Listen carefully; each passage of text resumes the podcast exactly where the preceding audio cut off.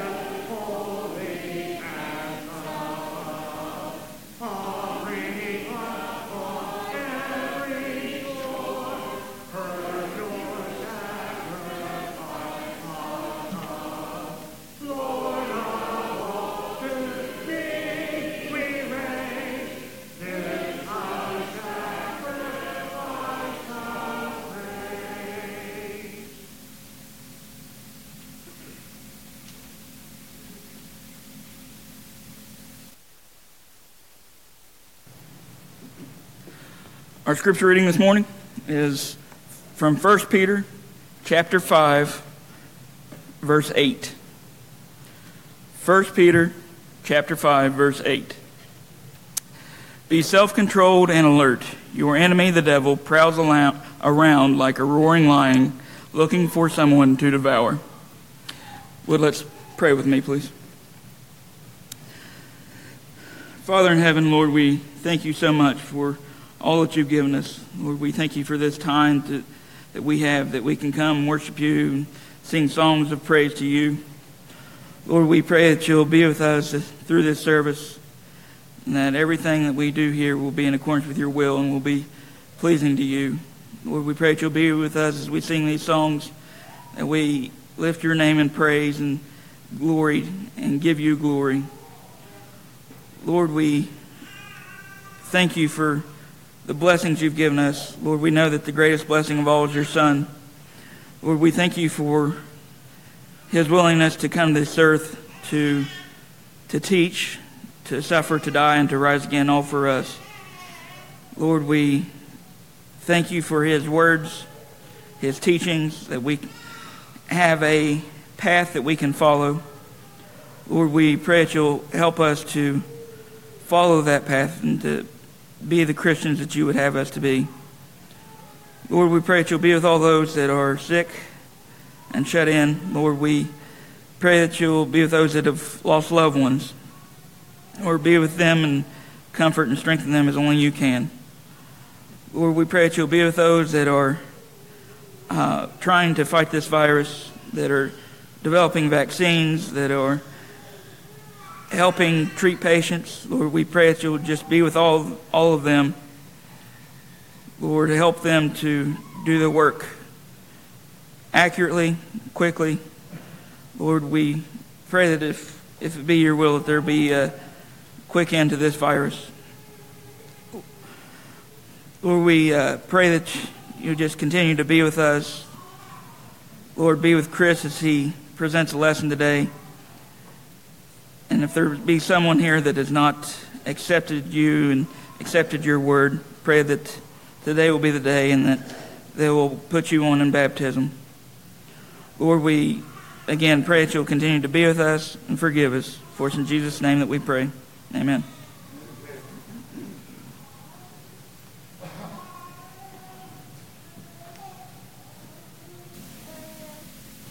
Next hymn this morning, number 646, The Love of God. We'll sing the first and last verse.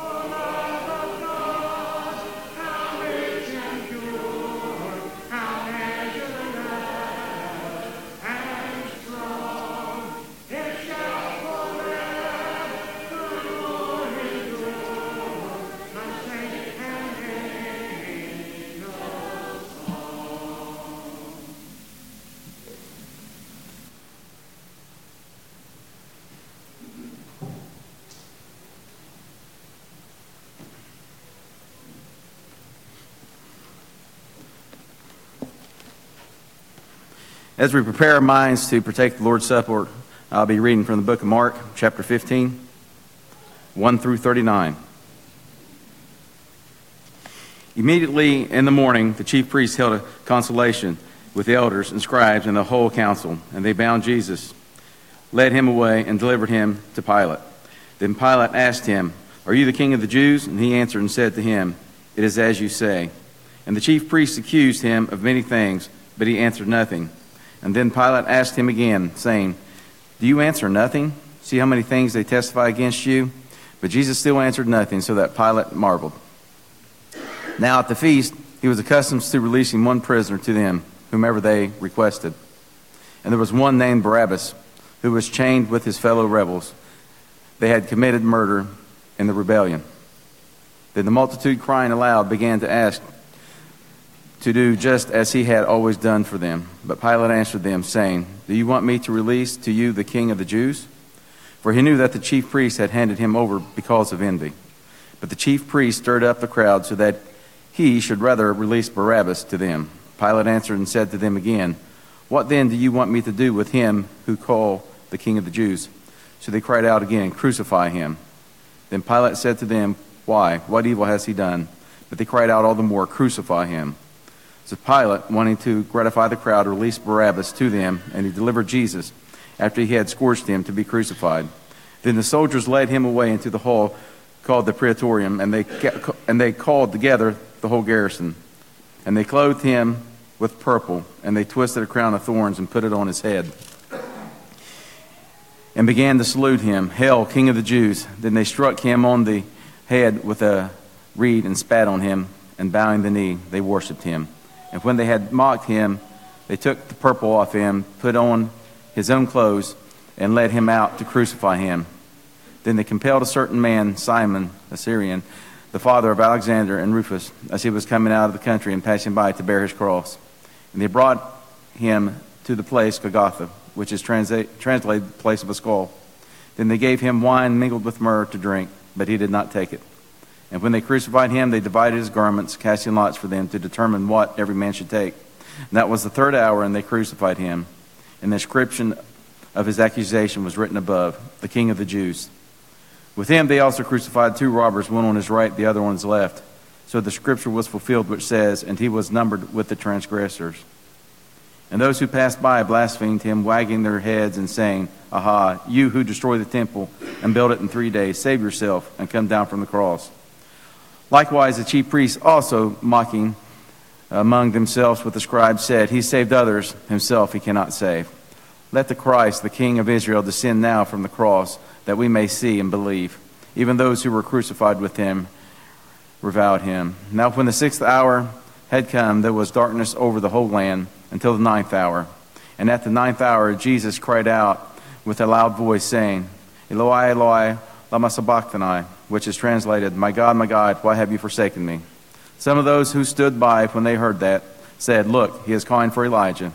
Then someone ran and filled a sponge of sour wine, put it on reed, and offered it to him to drink, saying, Let him alone. Let us see if Elijah will come to take him down. And Jesus cried out with a loud voice and breathed his last. Then the veil of the temple was torn in two from top to bottom. So when the centurion who stood opposite him saw that, he cried out like this and breathed his last. He said, Truly, this man was the Son of God. As we begin to partake the fruit of the vine, the fruit of the vine and the bread, let's go to God in prayer. Our Father in heaven, we come to you this day. Thank you so much for our many blessings, Father. Father, we come to you with the thought of mind of your Son, Jesus, our Savior, who was so willing to uh, be a sacrifice for us. I pray that we can look back at this time at his body, which was hung on that cross because of our sins, Father, so one day we could hopefully be in heaven with you. As we partake of this bread, let us concentrate on Jesus and that sacrifice. It's through your Son's name that we pray. Amen.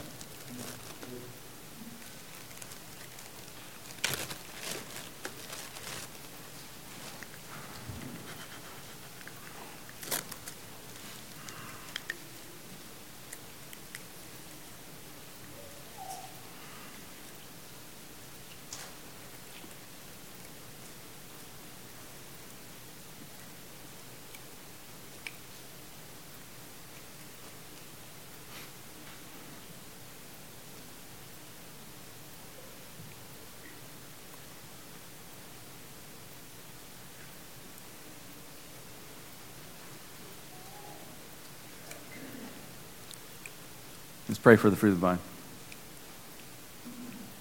Father, we continue our prayer of thanksgiving to you, Father. We say a prayer for this fruit of the vine, which represents the blood that was shed on the cross for the salvation of our sins. Father, we're so grateful and thankful for the willingness of your Son, Jesus, and our Savior to be that sacrifice for us. That through him we have hope of eternal life, and without him we have nothing. As we partake of this fruit of the vine, we pray that it's pleasing in your sight and according to your will. And thank you so much for Jesus and his sacrifice. In his name that we pray. Amen.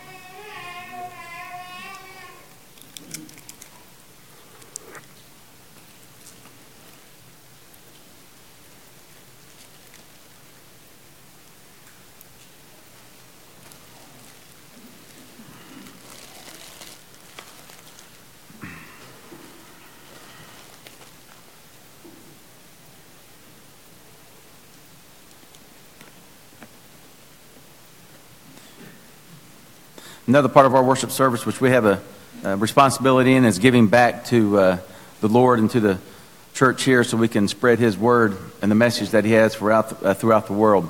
We have two yellow containers set in the back that you can place your offering in. Um, at this time, let's go to God in prayer.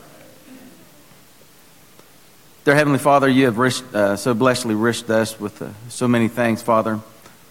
All of the material things in life, our health, our homes, um, our family and friends that we have. Father, we're so grateful and thankful for which the country in which we live. We know that all good things come from you, Father. Uh, we're so grateful for all that we have.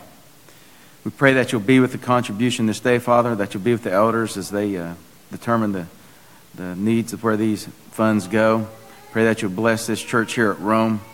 Uh, please continue to be with Chris and Dave as they work here with us, Father. Thank you for all that you do. And thank you so much for your son. It's in his name that we pray. Amen.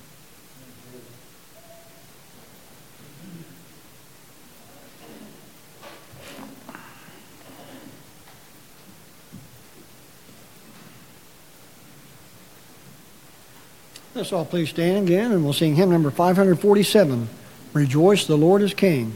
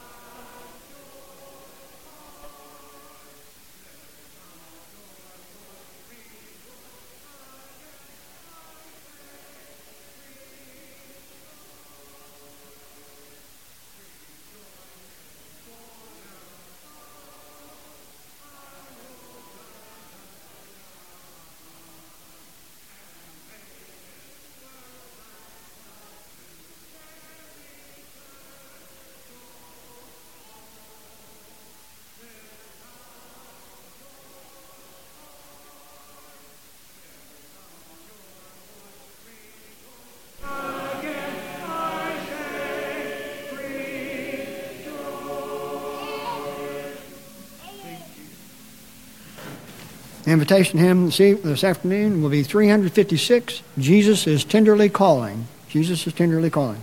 This time, Brother Chris.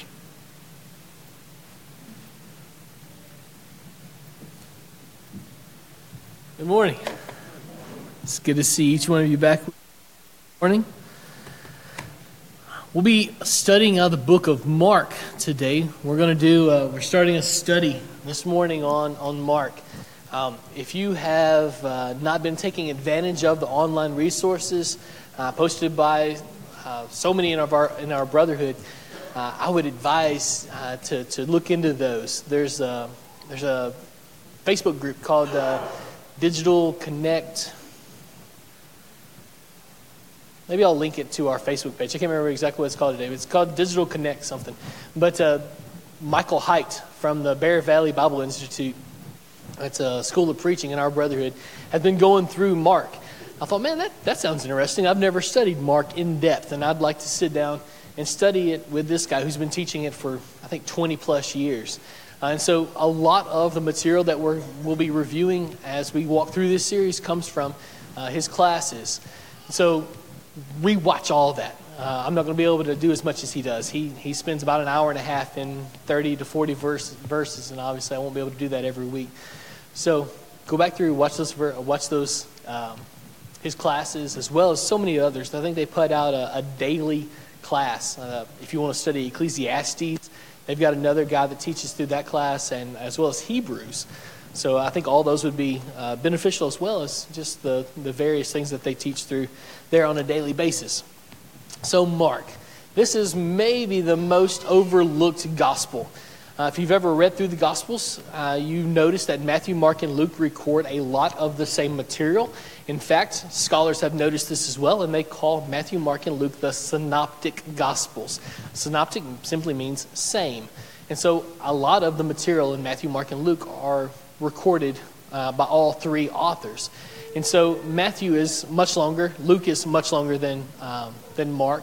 And so a lot of times people focus on these two, Matthew and Luke. Instead of Mark. And we kind of overlook Mark. And then John is over here by himself in a whole new category. John records a lot of things that the other three don't record. He's writing much later. So people focus on John. And somehow Mark, at least in my experience, has been relegated kind of to the background. But I think that is, um, is unwarranted. Obviously, Mark is uh, so rich for us. And I think uh, as we walk through this series, I think it'll be a blessing for you as well. Um, so this morning, we're just going to go through some quick introductory stuff on the book of Mark. Um, I hope this is beneficial for you. I want to know the writer uh, of the of the book. Uh, I want to I want to be able to see him in my mind. Um, I want to know where he's writing from. I want to know when he's writing, like what date, because there's some stuff going on in history and in the city where specifically Mark is writing that will influence his writing, and it's going to uh, inform his purpose. And so, all these things that we're talking about this morning, I think, are important, or I wouldn't be saying them. So, hang with me as we go through this introductory stuff. So, who wrote Mark? Well, you can see on the board behind me. Um, scholarship says from the very beginning that John Mark wrote it. You're familiar with John Mark, right? He is the cousin of a guy you know fairly well from the New Testament. His name's Barnabas, right? So John Mark and Barnabas are cousins. Uh, John Mark comes along with Barnabas and Paul, uh, thanks to Barnabas' encouragement, all along on their first missionary journey. About halfway through, something happens. Uh, about, about the time that Paul gets stoned in Lystra, John Mark leaves. We don't know if it's because of the stoning. Uh, maybe he got scared. Maybe he simply got homesick. Maybe he was physically ill. We don't know what's going on, but for whatever reason, John Mark leaves. And Paul holds it against him for, for several years because later, when Barnabas wants to, uh, when Paul, and Barnabas want to go back through and look at the, and encourage the congregations that they've already founded, uh, just, a, just a few months, maybe a couple years later, Barnabas wants to once again bring John Mark, and Paul is not having it. He left us uh, at Lystra, is what Paul's going to say, and so uh, he's not invested in John Mark, but Barnabas is, and Barnabas sees some potential in John Mark, and so he and Paul split. John, John Mark and Barnabas uh, go back, and they do their own missionary journey. And Paul takes Silas, and he and Silas go back through, and they do. Uh, they meet the congregations that, that Paul and Barnabas founded few months, years earlier. John Mark's going to pop up again in history uh, as the scribe of a guy named Peter. You're familiar with Peter, right? The apostle with the foot shaped mouth. And so he is Peter's son. Later in Peter's epistles, Peter is going to write two letters to the churches right before uh, he dies. About 64, 65 AD, Peter's going to be um, uh, martyred in Rome. And uh, right before that happens, Peter writes a couple of letters and he says that John Mark is like a son to him. And so he spent a good deal of time with this young man, John Mark. He's never mentioned specifically in his gospel, although a lot of scholars think that maybe John Mark puts himself in his own gospel in the Garden of Gethsemane there, and a Roman soldier uh, tries to take hold of John Mark and he's forced to flee. And so uh, maybe that's maybe that's an allusion to John Mark. These guys uh, that I've got on the board for you are in antiquity, right? So Papias and Polycarp, if you can see their names, Papias and Polycarp were disciples of the Apostle John. So we're talking about very um, old references here, uh, very early references to uh, who wrote who wrote Mark. Well, the Apostle John had a couple of disciples, Papias and Polycarp, among others, and these two guys thought that John Mark wrote the Gospel of Mark, as well as pretty much every other church father in all of history. And so Mark is as well documented as the author of this Gospel than any other, at least as well as um, any other author that we have in the New Testament. So John Mark wrote it. When did he write it? Well, there's some things you need to know about Mark. Remember, there's some important stuff here that we need to talk about that'll influence John's or influence Mark's writing. So when did he write it? Well, in about 59 AD, there's a new emperor in Rome. His name is Nero. Uh, Nero's going to be an able administrator. He's going to be a good Caesar for several years. Something happens, though, about 64 AD. Um, he goes maybe clinically insane. Um, and he's going to just kind of go off the deep end. He's going to make some really poor decisions and some really wild uh, decisions. About 60, well, in 64 AD, a fire takes over Rome, and it's going to burn two thirds of this city. This massive city is burned down just about to the ground in 64 AD. Most people think, even in his own day, that Nero set the fire himself. To get rid of the, uh, the attention that this fire is bringing to him, he kind of looks around for a scapegoat. Now, the way, as Christianity was known in the first century, is, is increasing more and more. And it's even gotten to Rome. Uh, and in fact, it is taking Rome by storm. There are most likely several house churches in the city of Rome. Uh, and the way, Christianity, is, is well known in that city. Now, one thing you need to know about Rome is they had conquered the known world, right? And that's an okay thing for the first century people because usually they let you do whatever you wanted to do. If you would like to worship in this particular manner, that's fine. They don't care how you worship. Uh, if you want to worship this God or that God, that God, they don't care. And so when the Jews said, well, we want to worship Yahweh, and the Christians said, we worship Yahweh too, uh, although obviously in different fashions, the Romans were fine with that.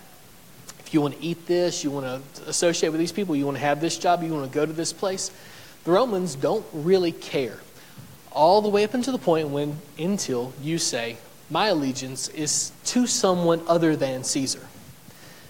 They don't like that. And so, if your allegiance is to a king other than Caesar, if someone else has your allegiance, like the Christians, like we would say, King Jesus has our allegiance, not King Caesar or King anyone, the Romans could not stand that. And so, they, uh, the Christians were an easy scapegoat for when Nero said, who started this fire? And he kind of looked around. And he said, Well, the Christians are an easy scapegoat. And so he pinned it on them and started persecuting them in the most horrific fashions. I don't want to detail it for you this morning. You can Google it, it's well documented. Um, but that happened in 64 AD. Mark's writing somewhere around 65 AD. And so, just about a year after this has happened, when the persecution is at its hottest, Mark writes his gospel. Now, that's kind of interesting for us um, because it makes us ask the question why did Mark write this gospel? What is, what is he really trying to say? Well, in Mark, you constantly see Jesus butting heads with the scribes and the Pharisees, right? And the main idea here is who's in control? Who are you going to listen to, Israel? And because the scribes and the Pharisees have had the control now for several hundred years, uh, they are well entrenched in their in their roles as the leaders of Israel. And so, if you have a spiritual question, if you have a, a, legal question, who do you go to? Well, you would go to one of the scribes or the Pharisees, and they would be able to answer those questions for you. And so, when Jesus shows up on the scene, he says, no, no, no, "They're not the authority. I'm the authority. You need to listen to me." And that ate the scribes and the Pharisees up. They couldn't stand it, right?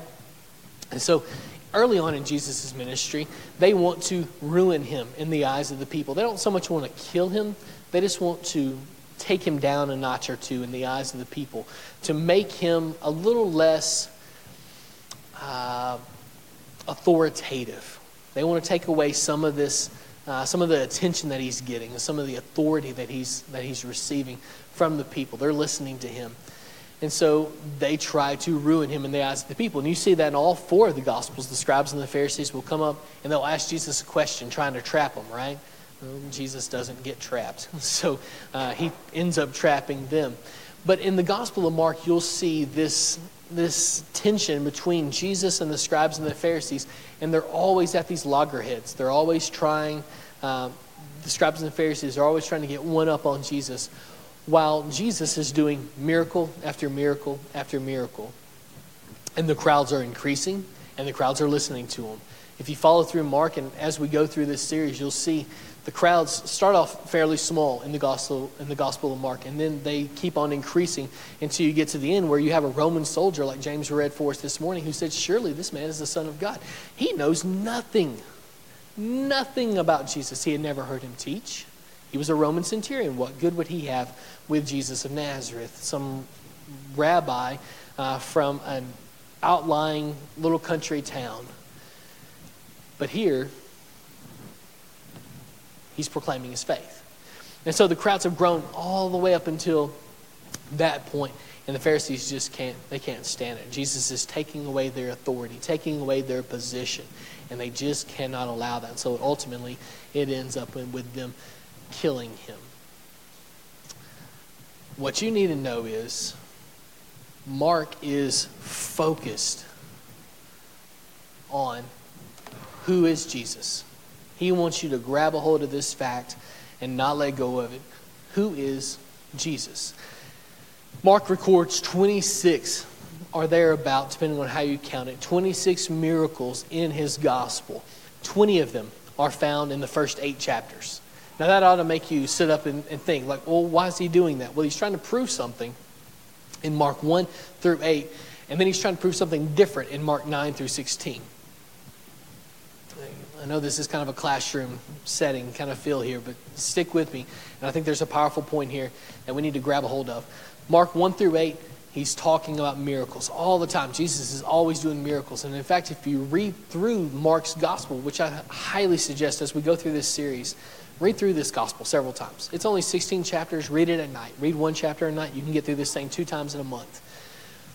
Go through that put in the time here. I, th- I think it'll be well worth your time. But as you walk through Mark, you'll see Mark using the word immediately a lot. I think he uses it seven or eight times in the first chapter alone.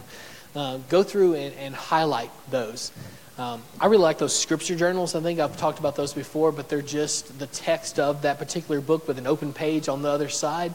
And so buy one of those. I think they're like four bucks. But buy one of those. Uh, maybe I'll post those on, on our Facebook page buy, pick up one of those and start marking through all these little instances uh, where Mark records this, this word immediately. I think he's trying to show us that Jesus is always on the move, he's always doing something. And in Mark 1 through 8, he's always doing miracles. Uh, and so he'll just, just to set you up the scene for you here, uh, Jesus will do a miracle, miracle, miracle, and then he'll do a teaching section. Mark posts miracle sections and then teaching sections. And so Jesus will do a miracle, miracle, miracle. And then he'll stop and he'll look at the crowds and he'll say, So who do you think I am? And he kind of leaves it with them. What do you think? Can, can anybody else do the things that, that I'm doing? Has anyone else ever healed the blind, raised the dead? Miracle, miracle, miracle. What do you, what do you think? Who, who am I really? Has anyone else ever done these things like what I'm doing? Miracle, miracle, miracle. So who do you think I am? You kind of beginning to get to see the picture here of what Mark's trying to do for us. Who is Jesus? What are you going to do with him? That's what Mark is all about. Who is Jesus and what are you going to do with him? Mark's going to tell you very early on in his gospel that Jesus is the Christ, right? He is God. If you got your Bibles, turn over to Mark chapter 1 and just look at the first verse there as Mark introduces his gospel. Uh, this is how he does it. Mark chapter 1, verse 1, he says, The beginning of the gospel of Jesus Christ, the Son of God. Now, those last four words, Christ, the Son of God, are what Mark's gospel is all about. In the first eight chapters of Mark, he's trying to convince you that Jesus is the Son of God. Nobody can do the things that Jesus is doing. Not even the Old Testament prophets did as much as Jesus is doing, and they never claimed to be God. Not once. Jesus is going to do miracle, miracle, miracle, claim divinity, claim to be God, and then say, Are you listening? Are you paying attention? Are you focused on what the scribes and the Pharisees are saying? Miracle, miracle, miracle. I'm God. Are, are you going to listen to me or are you going to listen to someone else? Because I don't see the Pharisees raising the dead. I don't see them casting out demons. I don't see them healing lame people. Who are you going to listen to? Who are you going to hold? A, who's going? Who are you going to allow authority over your life? Miracle, miracle, miracle. So who are you going to listen to? That's Mark one through eight. Now, that's important for the first century folks because as they're being dragged out of their houses and taken to the Colosseum to be martyred in horrific fashions, they need to be pretty sure that Jesus really is God. Right? That becomes the most important thing in their life because if He is God, He's worth dying for. Right? He's worth whatever you have to give up not to betray Him. If He's God if the person telling you these stories about what Jesus did and what he said was mistaken, or they were misled by someone who told them these stories or who saw these things, and he's not really God, he's not worth dying for, right? So who is he? Mark writes his gospel to shore up your faith. And if there's ever been a time in American Christianity where we need some faith shoring up, maybe it's right now right? I think the pandemic has kind of got us all a little down. I know the removal of service times and, not being able to see each other and those kind of things have hurt us spiritually.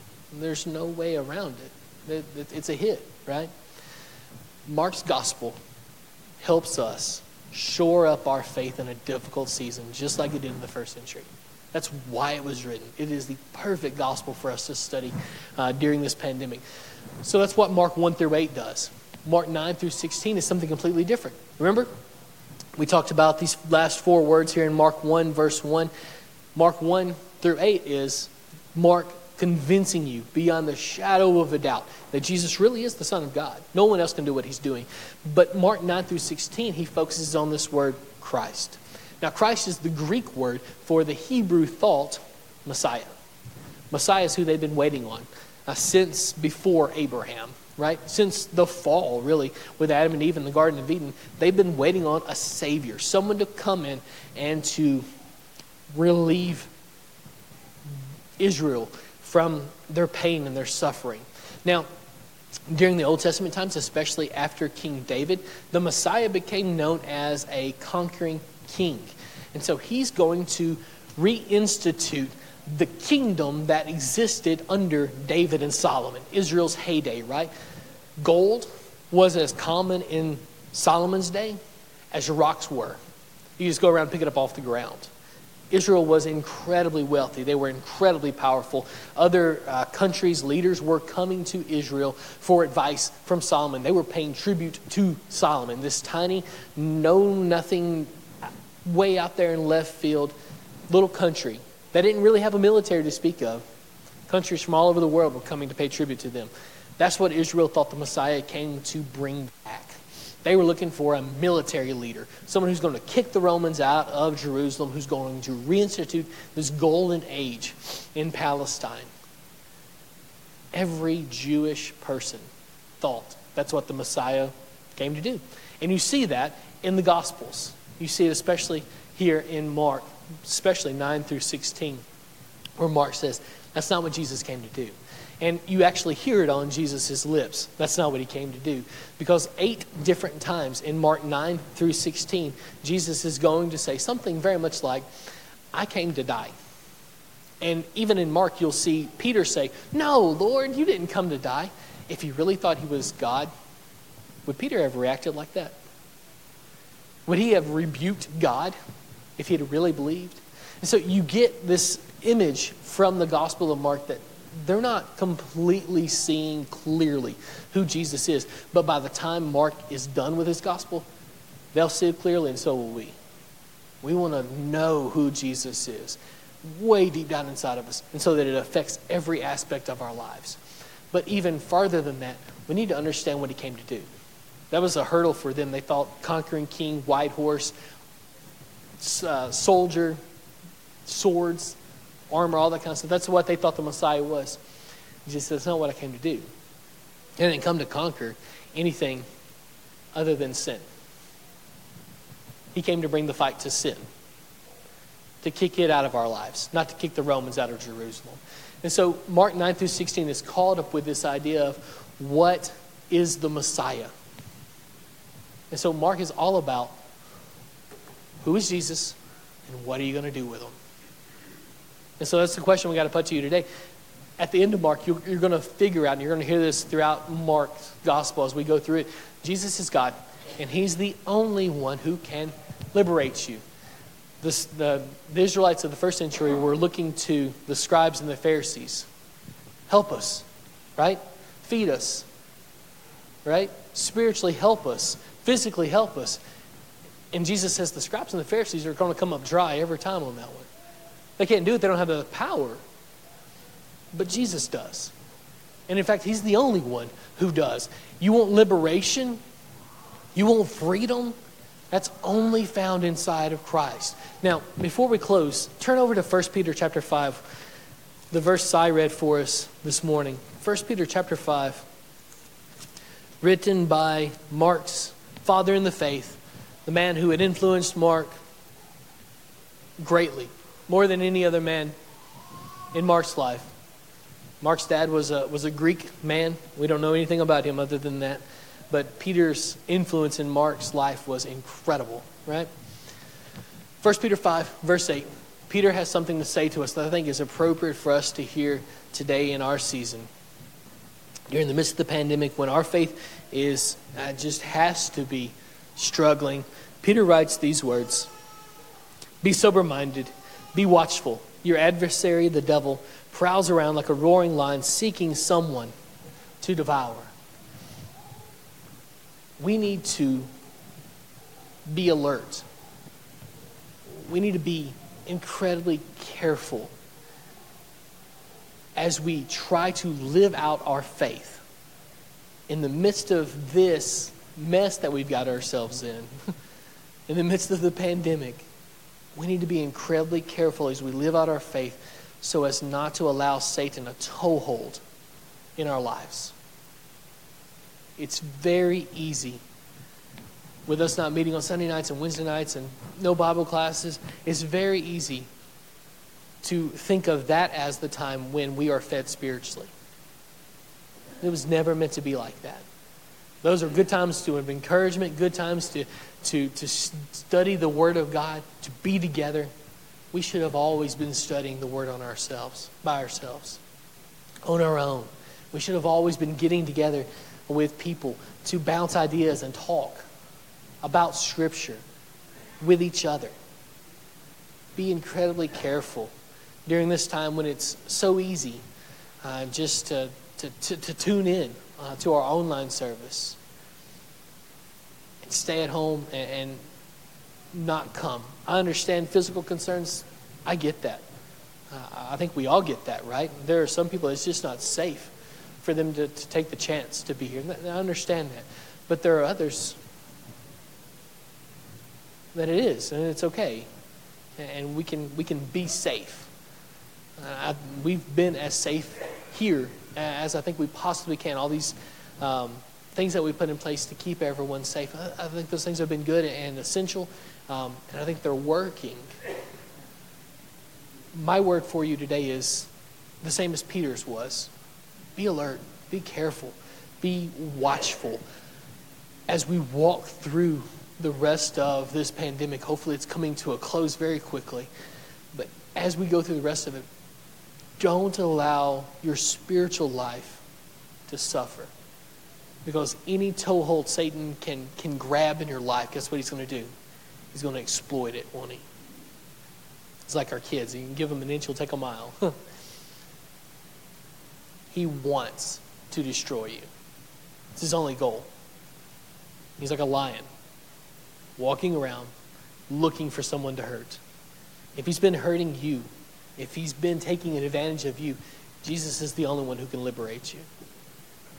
If you've not been baptized into Christ this morning, you can make that step today. You can find freedom only inside of Him, having your sins washed away by His blood. Maybe you've already made that decision this morning. You just need the prayers of this congregation to be who God wants you to be. If you have any need this morning, why don't you come as we stand and sing?